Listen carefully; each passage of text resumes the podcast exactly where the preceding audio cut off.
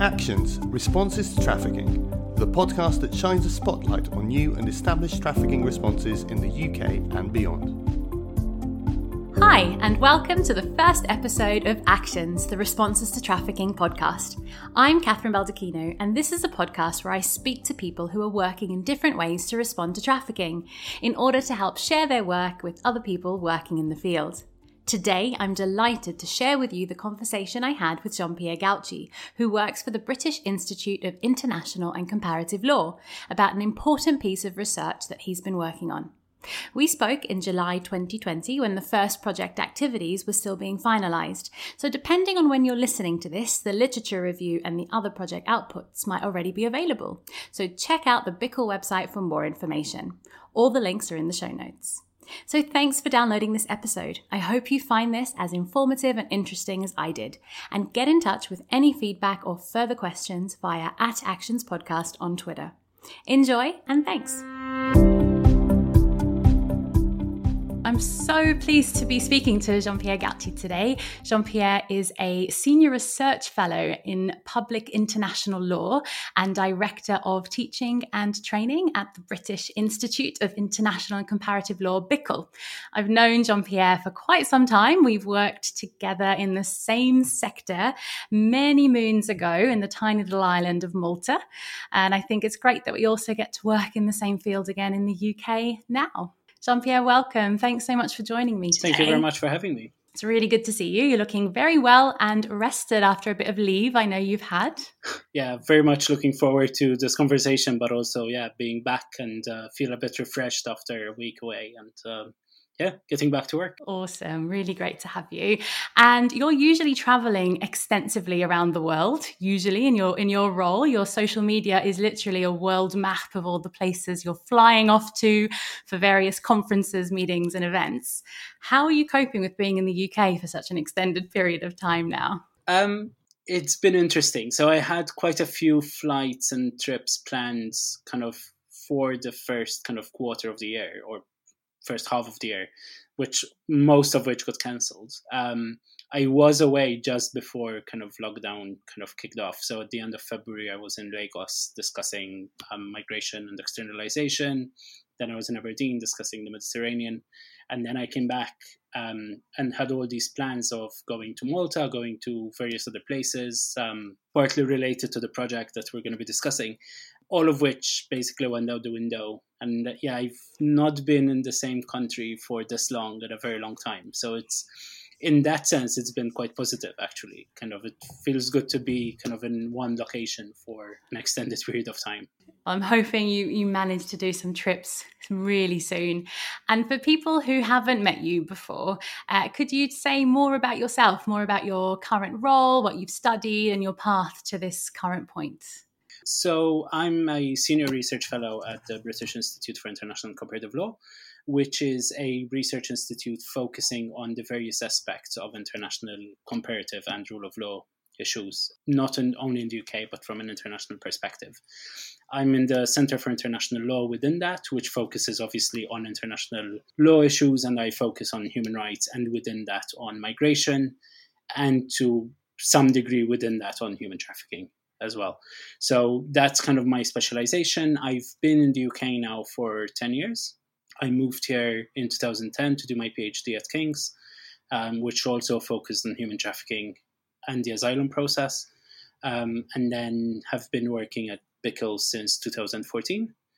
Besides working at BIICL, I'm also co founder and co director of an organization in Malta called the People for Change Foundation, um, and that a lot of my kind of interest in migration comes from working in Malta, working on in human rights issues in Malta, and obviously migration and asylum and trafficking were kind of key issues in that context as well.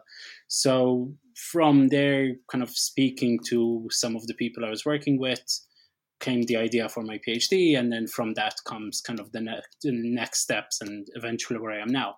Um, but I'm still connected, so, so, I'm still director of the organization in Malta as well, which is kind of also more kind of advocacy based than research based. I mean, we do a lot of research, and that's kind of the main thing we do anyway. But it, the research is more advocacy targeted as well. So it's a combination of those two. Um, and then at BIICL, I've started actually working at BIICL in 2014 in a kind of research coordinator role, focusing on something that had nothing to do with migration. Um, but since then, kind of have kind of gone back to my migration roots. And at the moment, I'm working on two key projects. Um, one looking at um, migrants at sea, um, and specifically the role of private vessels when they rescue migrants at sea. And then the second is the one that we'll be discussing, which is a project that looks at determinants of anti trafficking policies. Um, and then obviously, the, my broader research is around trafficking and then around um, access to protection issues, primarily at sea, but not only. Mm. Really, really interesting. And I think there's a lot there actually once um, we start to think about the connection between asylum and trafficking and trafficking based asylum claims, which I know is is your focus as well. So yeah, a, a lot of juggling it sounds like as well that you're doing. And what is it that motivates you about this field, about this particular role that you're in at the moment? I like research, and I like research that is policy oriented. Um, so both BIICL and PFC, kind of the research that we do, is focused on policy change. So it's not research for the sake of research, um, and I, I find that very interesting, but also very kind of motivating in the sense that you can see an impact, even if it's not a direct impact right away. I think the other thing that keeps me motivated is that there are so many angles to the same issue right? So I feel like as an international lawyer, um, you can literally cover most areas of international law within the area of migration. And I think that's also extremely interesting.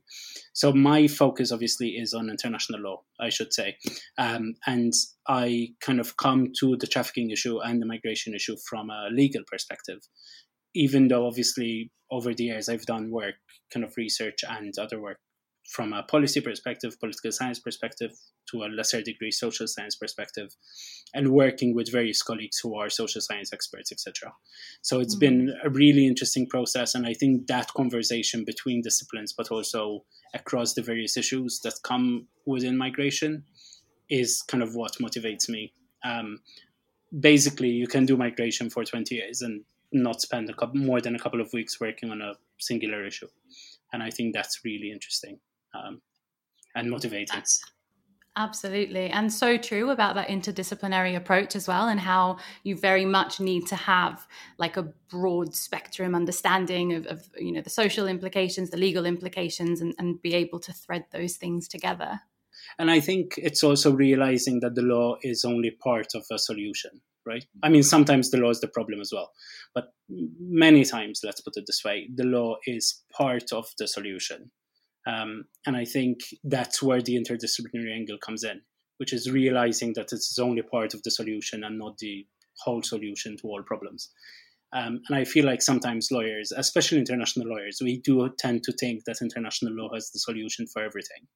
And I think that is a limiting factor for for us um, in the sector because we do kind of assume that the only way you change things is through international law. Um, mm. And I think, based on the last 15 years of working in this area, I think international law is one of the factors that improves things, but it is also the result of that improvement. So the law changes because our perceptions of issues changes and the way we think about issues changes. And I think that's um, yeah, that's an interesting cycle to go through. I think. Yeah, and that, I think yeah. at different points over the last 10, 15 years, I've kind of taught more or less that the law was the solution to everything. That's really interesting and really validates the role of civil society organizations and people working on the front line and, and how, and people with lived experience and how that should be then informing changes and developments in the law. Yeah. And I think part of the role, as I see it, is actually helping that translation of the lived experience or the social reality into what does this mean from a legal perspective what does this mean for the law? What does this mean in terms of how we need to change the law to make sure that we're responding to those lived realities? Um, I mean, my PhD topic came from uh, someone who I was informing about rights, um, who asked me a question basically. Um, she was a Nigerian national who had been uh, trafficked to Malta.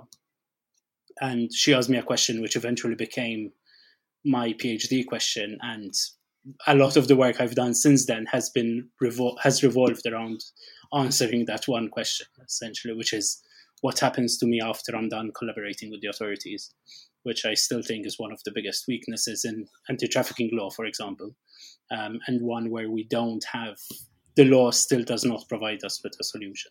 Right? Yeah, I couldn't agree more. That's absolutely right. And we'll definitely be able to discuss that a little bit more later on. Um, could we focus then a little bit more on BIICL as an organisation, um, which is a great acronym for the way it rolls off the tongue, and it stands for the British Institute of International and Comparative Law. Uh, it's a leading international research centre and contains the Bingham Centre for the Rule of Law as well. There's been some really, really interesting events that I've been able to attend um, that have been held by the organisation, and I have generally felt that there's a real convening spirit spirit or a real enabling spirit in the BIICL organization.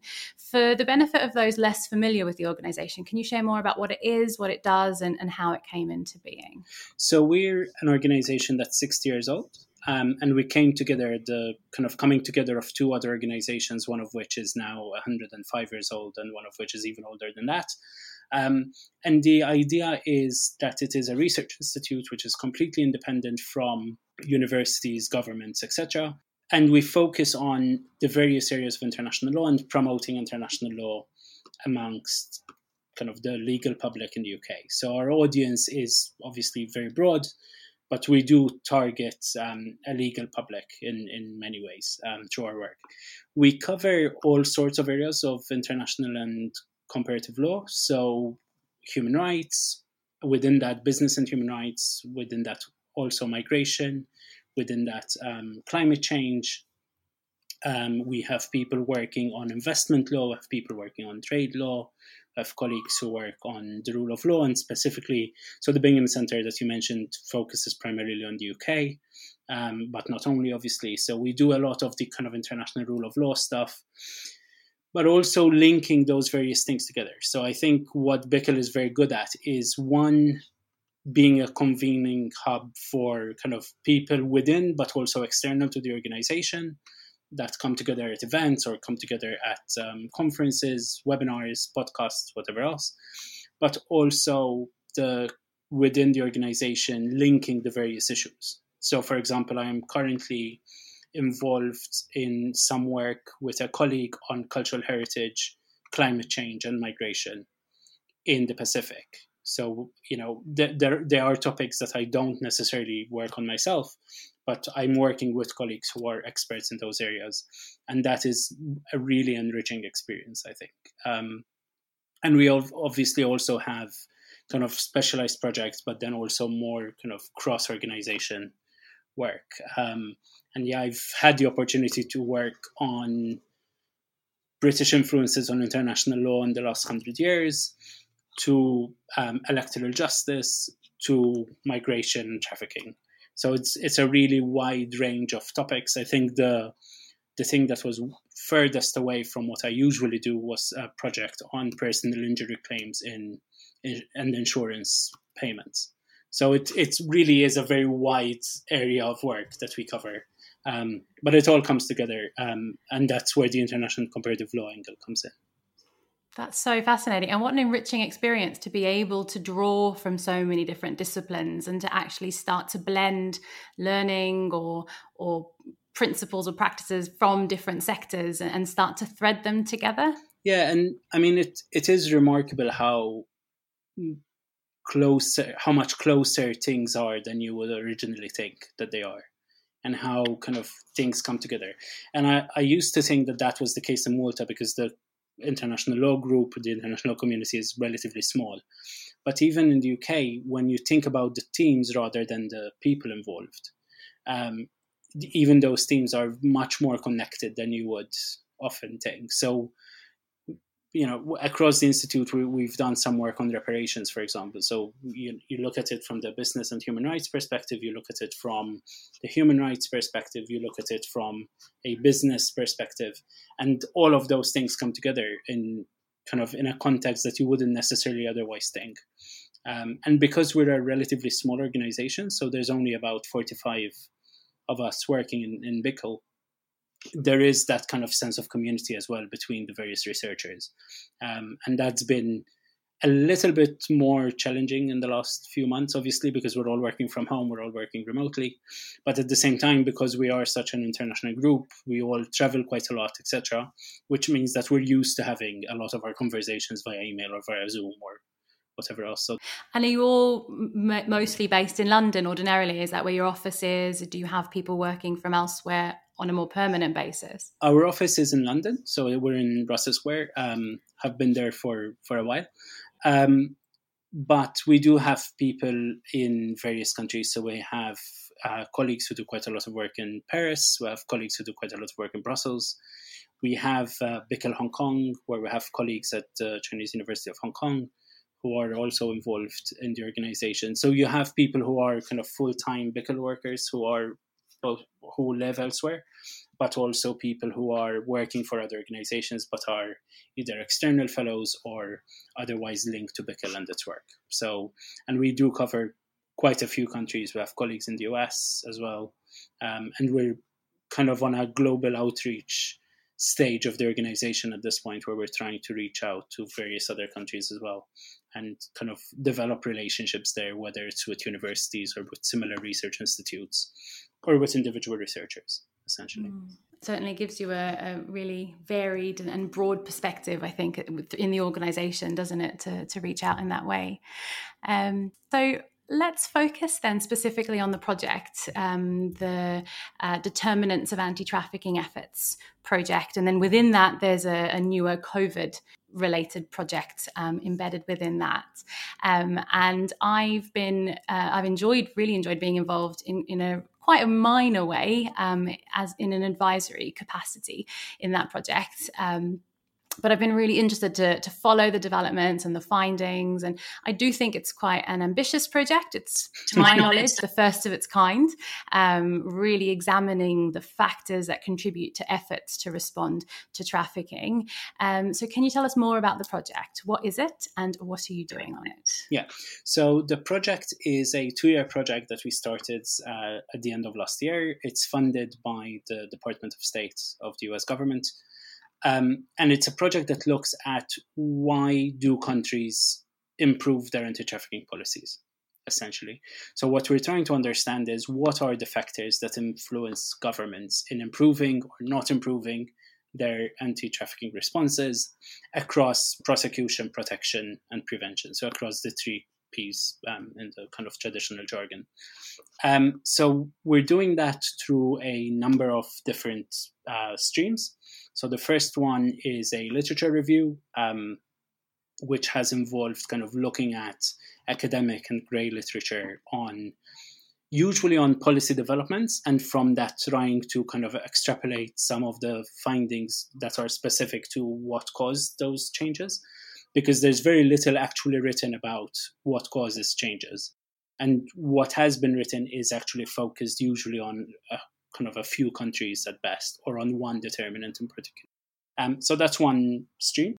The second stream is looking at kind of quantitative analysis. So looking at different indices, whether it's GDP, whether it's the anti, um, the obviously the TIP report, whether it's the Modern Slavery Index, whether it's um, the Transparency International Corruption Perception Index, the Rule of Law Index by the World Justice Project, and trying to understand are there correlations between improvements in one of those areas compared to improvements in anti-trafficking responses.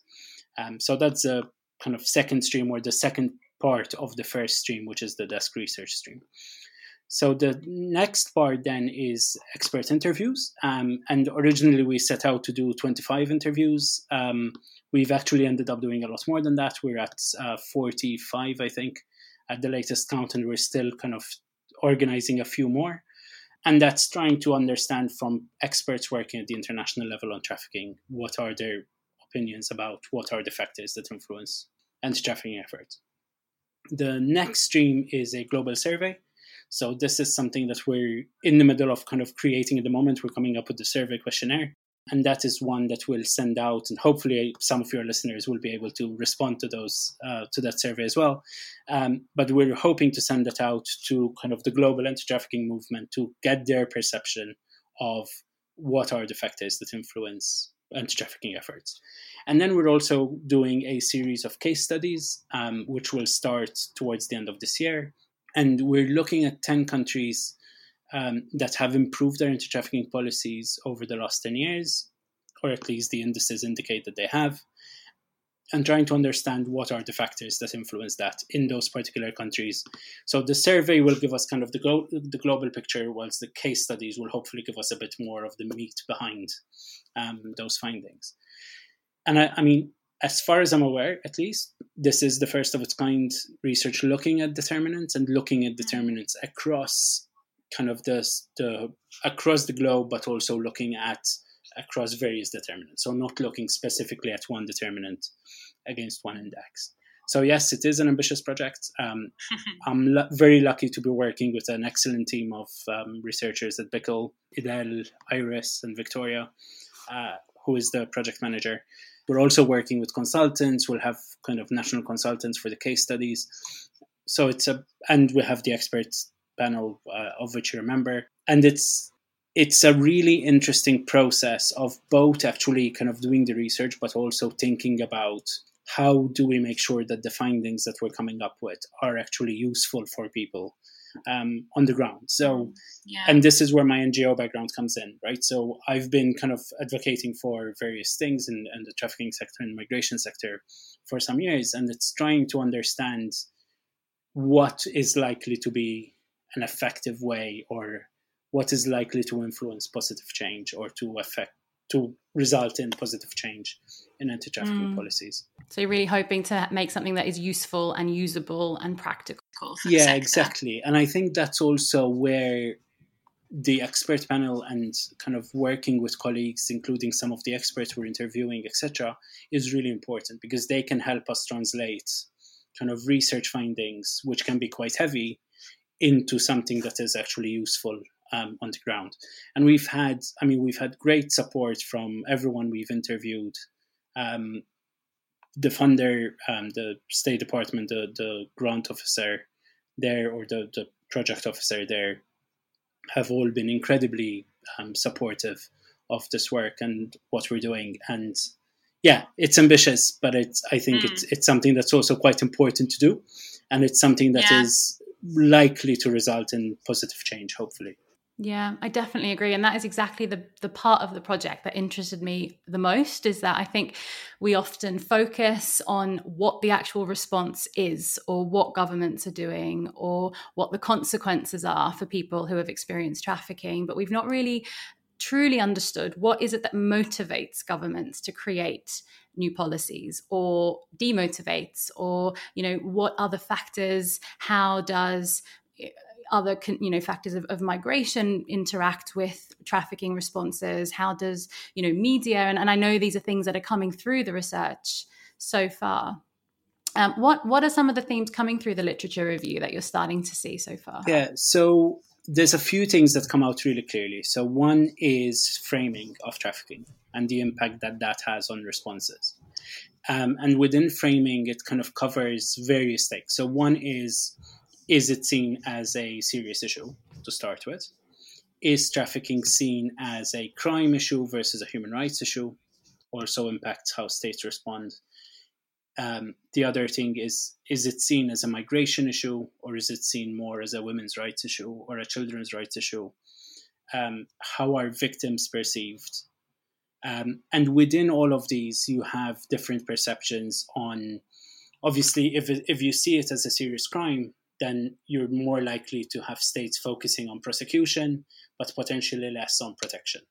If there's a migration control angle put to it, then protection becomes a way of identifying smuggling or overlapping between trafficking and smuggling, and therefore, kind of the protections get sidelined in some ways. Um, so we're trying to understand also whether the determinants are different for prosecution or the kind of the criminal law side of things or the criminalization side of things compared to the protection of victims side of things, for example, or the prevention side of things. The other thing that we also comes through um, as being very important is the role of international bodies um, and states' international reputation. So that includes obviously international law and adherence to international standards that countries have signed up to, whether that's the protocol or in the European context, the Council of Europe Convention and EU directives, but also things like monitoring bodies. So whether it's Greta, etc., but also individual countries monitoring bodies, and obviously the key example of that is the US TIP report, um, which we see as something that comes across as being whilst you have countries and you have experts who say, okay, there are problems with how certain countries are scored, etc., it is still something that influences states in their anti-trafficking efforts. And I mean, we see this, you know, in our work where states are more likely to do things if they think it's going to improve their their ranking in, in those um, um, rankings of by by other states, whether it's the U.S. Department of State or others. Um, so that's another key thing that comes across. And then the other thing, which is related to framing, is um, kind of media perceptions or kind of the public understanding of trafficking. And there we see a lot of kind of the what one of the people that we interviewed called the taken effect, where you kind of see trafficking as this very kind of hyper violent, kind of physical violence area, where then a lot of the other forms of trafficking that we know exist, but that might not be as physically violent, are not seen as being trafficking. Um, and equally, there we see some of the problems that come across with the terminology that we use for trafficking, including around kind of modern slavery and the perception that comes from the word slavery and the links there. Um, so I think those are some of the initial findings, anyway, um, mm. that are coming through in terms of determinants. And again, they vary a lot with um, whether the victims are nationals or whether they're migrants. Um, interestingly enough, we have seen some research and some of our interviewees have actually highlighted that sometimes the migrant victims are identified sooner, partly because of the migration connection, but partly because of the relationship between the state that's receiving those victims and the state from where they are. Um, mm. But obviously, these are all very initial findings. Um, and most of these, unfortunately, are based on people's perception of kind of how they perceive things because as you said most of the research that's been done and most of the analysis that's been done is all about what has actually what has been the policy change what is the response rather than what has caused the response. The other thing i will say that came across as being quite important and I, the uk was mentioned multiple times as the example of this is the role of individuals as kind of pushing that um, the anti-trafficking agenda. And in the UK, the, Theresa May comes across multiple times in our interviews um, and in our research as someone who kind of really heralded forward an anti-trafficking response. Now, obviously, there are different views on how effective that response was and what the reasons behind that response were, but the role of particular individuals kind of really pushing forward. And related to that is the role of NGOs. Um, we see in many countries that NGOs are critical in influencing government anti trafficking responses, partly because they are offering the services themselves, which is obviously somewhere in between kind of influencing government, but at the same time offering the service. So the response of the country is better because that NGO is offering the service. And obviously that comes with all sorts of um, support or pushback from governments, depending on the context that you're talking about related to NGOs is the role that trade unions can play. And that is one area where we see there isn't much analysis yet, but it's an area where we see that there isn't much of a response yet by trade unions. So we see trade unions active in migration and labor migrants' rights um, in various countries, but they're kind of it, it's not something that comes across as being particularly strong with a few exceptions in various countries, um, obviously, and in various regions as well. That's so fascinating, and I think there's there's a lot there to digest actually. And I think the thing that struck me as you were talking was actually it feels the more you start to unravel uh, one or two of the threads you start to see actually how they're all intertwined and, and as you were talking about framing and, and certain individuals that might be um, really pushing the agenda or, or the role of ngos and even the very existence of NGOs might have a lot to do with, you know, so many other factors as well. So I think the more you start unraveling, actually, it, it does seem to that it's all connected somehow. It is all connected, and it's so one of the things we try to do for the literature review is actually map how the different determinants are connected. Mm-hmm. And I'm not particularly artsy, but I could not find a way to depict that without it looking like a complete mess because they are so intertwined. Yeah. And you know, we we kind of did create categorizations of like positive and negative, um, and then internal pressure points versus external pressure points, or structural issue versus issues versus pressure points. But even there, I mean, the same thing it can at the same time be a determinant and an outcome. So political will is kind of at the basis of a lot of what the project is looking at. But one of the things that we've realized is the extent to which political will is itself an outcome of other things that change or influence that political will. But yeah. at the same time, if you look at a lot of the literature, it talks about political will as a determinant of other outcomes. So the same thing at the same time is an outcome and a determinant. But also, the same thing can be a structural factor and a pressure point. Um, and at different points in time, the same thing can be positive and negative. Um, I think the yeah those interconnections is what I'm hoping that the project will continue to kind of develop, and hopefully we'll find a good way of presenting those interconnections and just yeah. how important different things are. I think one of the things that the project is trying to look at is not only what are the factors, but also how important are different factors. And I think that is something that you don't quite get from the existing literature yet. Mm. Is obviously in different countries, different things will be more or less important, and at different times, different things will be more or less important.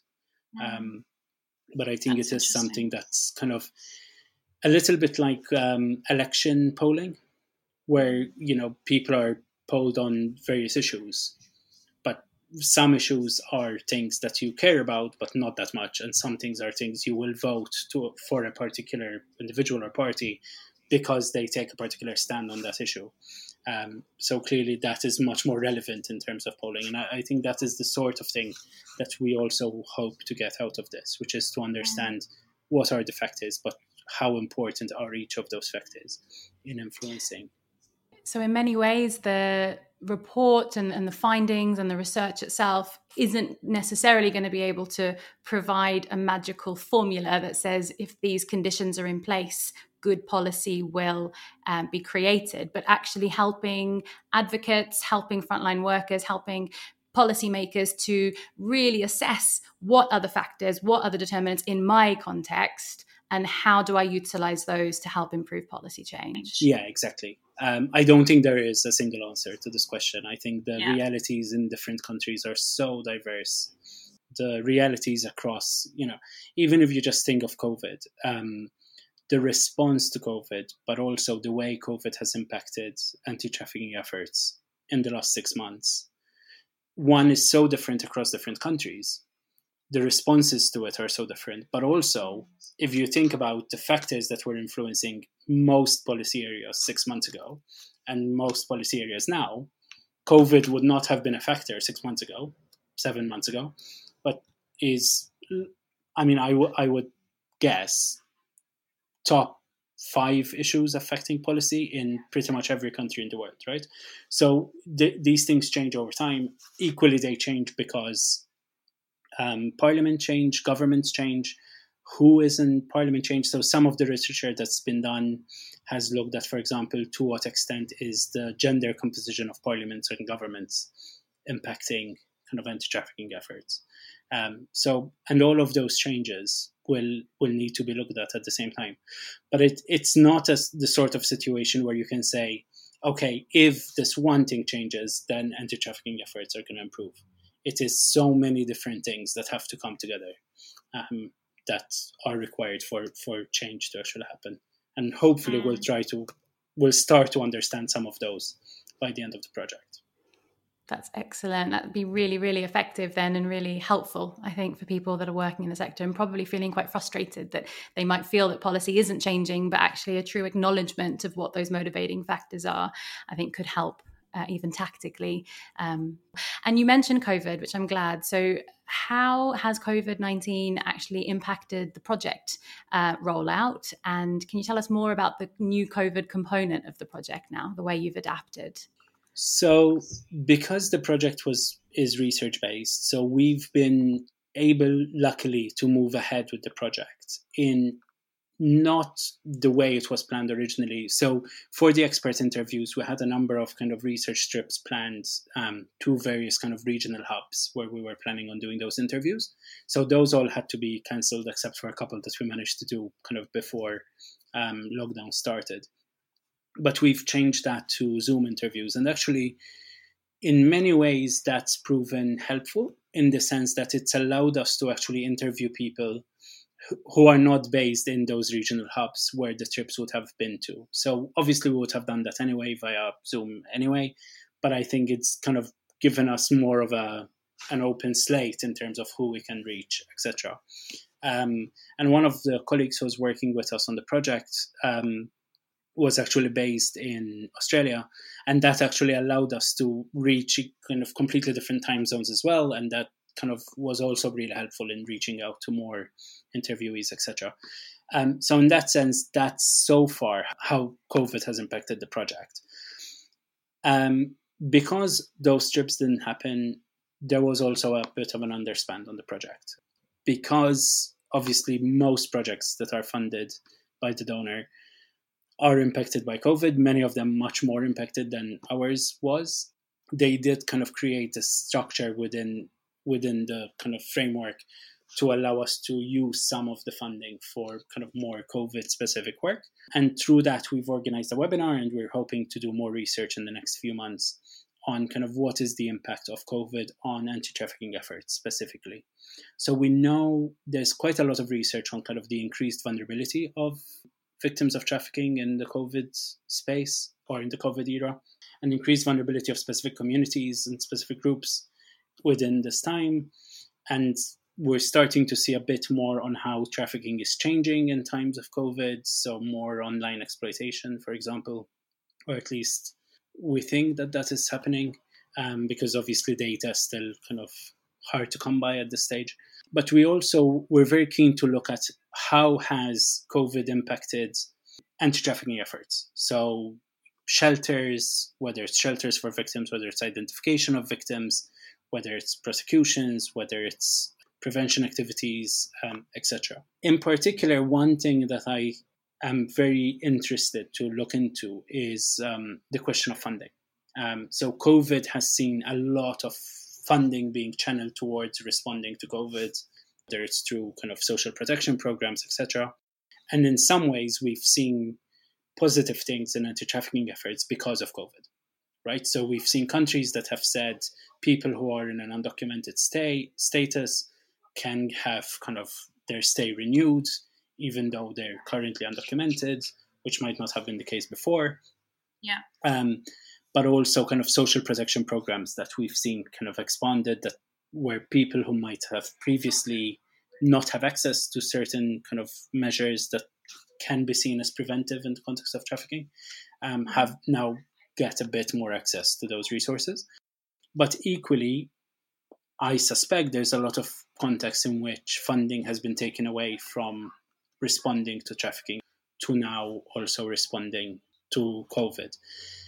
And that's at the national level. At the international level, we also see a lot of kind of international development donors who are moving funding away from other areas of development into COVID. And I think the risk with COVID is that we see it as an alternate problem, but in reality, mm. it's an additional problem, not an alternate problem. So all the issues that were there before are still there. It's just yeah. we now have to deal with COVID as well, and I think that's where the res- the impact is going to be felt, especially in the next six to nine months, is when funding starts kind of being taken away from anti-trafficking response to other areas in response to COVID. So that is the yeah. kind of that is how we've dealt with to some degree how we've dealt with the underspend, but more importantly, how we've dealt with something that we think is going to be one of the main determinants of anti trafficking efforts um, in the next year or two, possibly longer, right? So, yeah, um, absolutely. I think that's and the other. Sorry. That was just to say it, it's definitely something we're concerned about across the board. I mean, especially in the UK, but internationally about organizations who were already quite small or didn't have a huge amount of funds actually really facing a lot of difficulty now as well because of the economic crisis that follows with COVID. And so what will the anti-trafficking sector even look like in a few months time in a few years time um, and we are yeah really facing quite scary times if we think about you know most of the support and protection programs came from ngos or, or civil society um, and what will that even look like? What will victim support look like going forward? Yeah exactly. And i think there is going to be there is going to be an effect and i think it's not necessarily going to be a positive one unfortunately mm. right? And especially for smaller organization or organizations where removing you know even just 5 10% of the funding could really mean that they're no longer feasible as organizations. And those are very often the organizations that are working on the ground with directly with victims, offering the kind of services, whether preventive or protection, that mm. the victims really need um, at any given moment. Um, yeah. And I think that is something that is worrying to say the least. Yeah. Luckily, I think there is an acknowledgement that COVID will have this impact now. Um, I think COVID has had the sort of response where every sector has said, this is how it's going to impact us. And to some degree, that that has been the case also with the anti-trafficking sector. So hopefully that will in itself influence states in saying, okay, actually, if we do this, this is how the anti-trafficking sector is going to be informed, uh, influenced. But we will see. And obviously, again, that response will change depending on the country, depending on kind of whatever other factors that would usually influence anti-trafficking efforts are also likely to influence how something like COVID or the response to COVID will influence the anti trafficking measures in, in those countries. Absolutely. Yeah. And it is it is very concerning, very worrying to think, right, as you said, right at the moment when there's more people vulnerable to being trafficked, when there's such a high level of risk, is is right at the same time when a lot of organizations are potentially considering closing or reducing services. So um, definitely a, a, big concern going forward. And I mean it's yeah. not like there was additional money uh, you know overflow exactly. funding in the in the sector before this happened right so that's the the sector in most countries. I mean, the UK being a good example. You know, it's not like anti-trafficking NGOs had all this extra cash to that mm. went around that they that they were storing away for the rainy day. Exactly. They usually were, you know, kind of many organizations were just about surviving. Um, and a, a, lot of the organizations, and I think this is an issue with um, much of the human rights sector, especially within the kind of development humanitarian slash um, kind of migration and trafficking space, it's all project based, right? Mm-hmm. So so many positions, so many roles are based on project funding, and if that project funding isn't coming, because the the funders that would usually fund those projects are funding COVID response projects. Um, then that could be really problematic for many organizations working in this area. Yeah, you're absolutely right. And I think you've captured all the, the real concerns really, really well. Just related to that, I mean, part of it is the reduction of funding, part of it is also just delays in funding. So, you know, for many organizations, even just kind of delaying funding by six months to a year, that could be enough for that organization to not survive that long, essentially. Yeah, absolutely right. And yeah, thanks for mentioning that. I feel like we could speak for ages about the different findings of the literature review. And I'm really, really looking forward to that being uh, available. And I have the draft, so I'm, I'm, reading through that and I'm fascinated by it. It's, it's really great.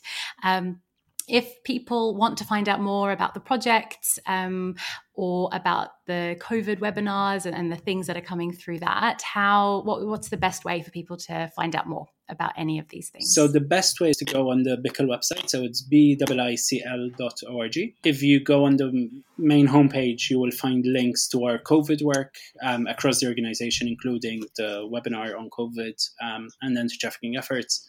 If you click on the migration tab, you will also be able to access kind of information about the project um, and the rest of the work that we do in this in the space. And um, so you mentioned the literature review. Um, that will be the first output that will be published in the next couple of months. Um, and that will also be available on the website, but we're also hoping to make it available more broadly on kind of other platforms like um, academia.edu, LinkedIn, and similar platforms as well. Excellent. So people will be actually able to see some outputs of the project quite quickly. Soon, yeah, in the next few months we'll start, and hopefully by the time we start that, we'll be kind of following on with other outputs as we go. So at the moment, we're focusing primarily on the development of the survey questionnaire, which will also be translated, etc., in, in, various languages. We're focusing on the literature review. Um, we're focusing on the expert interview analysis, and we're also focusing on the quantitative analysis, the correlations analysis. So it's quite a few streams of the project working kind of at the same time, which means that the outputs will start following on quite soon. And the survey um, should go live also within the next few months.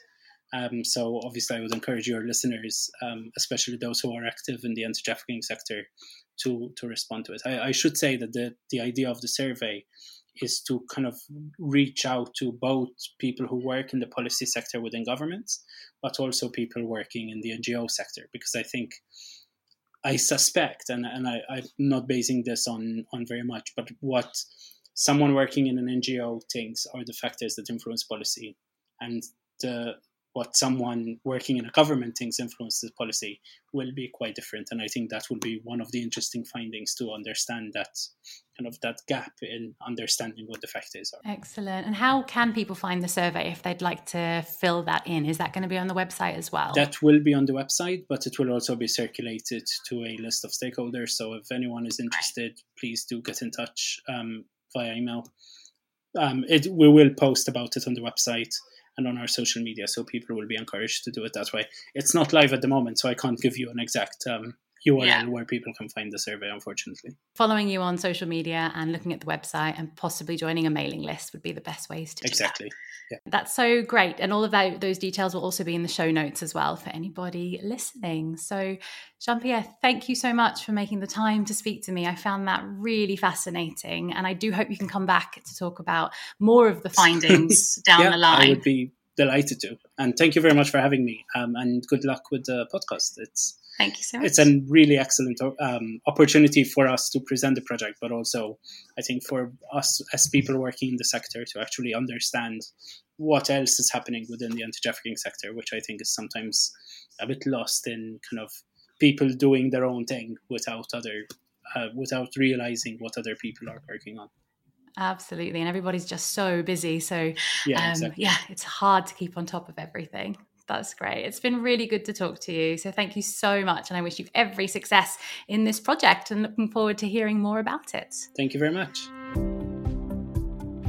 So thanks to Jean Pierre for sharing this with us. Thanks also to you all for listening. For more information about the work featured in this episode, please check out the show notes. Find us on Twitter at Actions Podcast. You can watch the video recording of this discussion on our YouTube channel, the link is in the show notes. To get in touch or to suggest a topic to be featured in an episode, either direct message us on Twitter or alternatively email actionspodcast at gmail.com. Subscribe wherever you download your podcasts and feel free to leave a review. You've been listening to Actions Responses to Trafficking podcast. Music used in this episode is Inspiration, written by Rafael Krux and sourced from freepd.com. Actions is produced and presented by Catherine Baldacchino.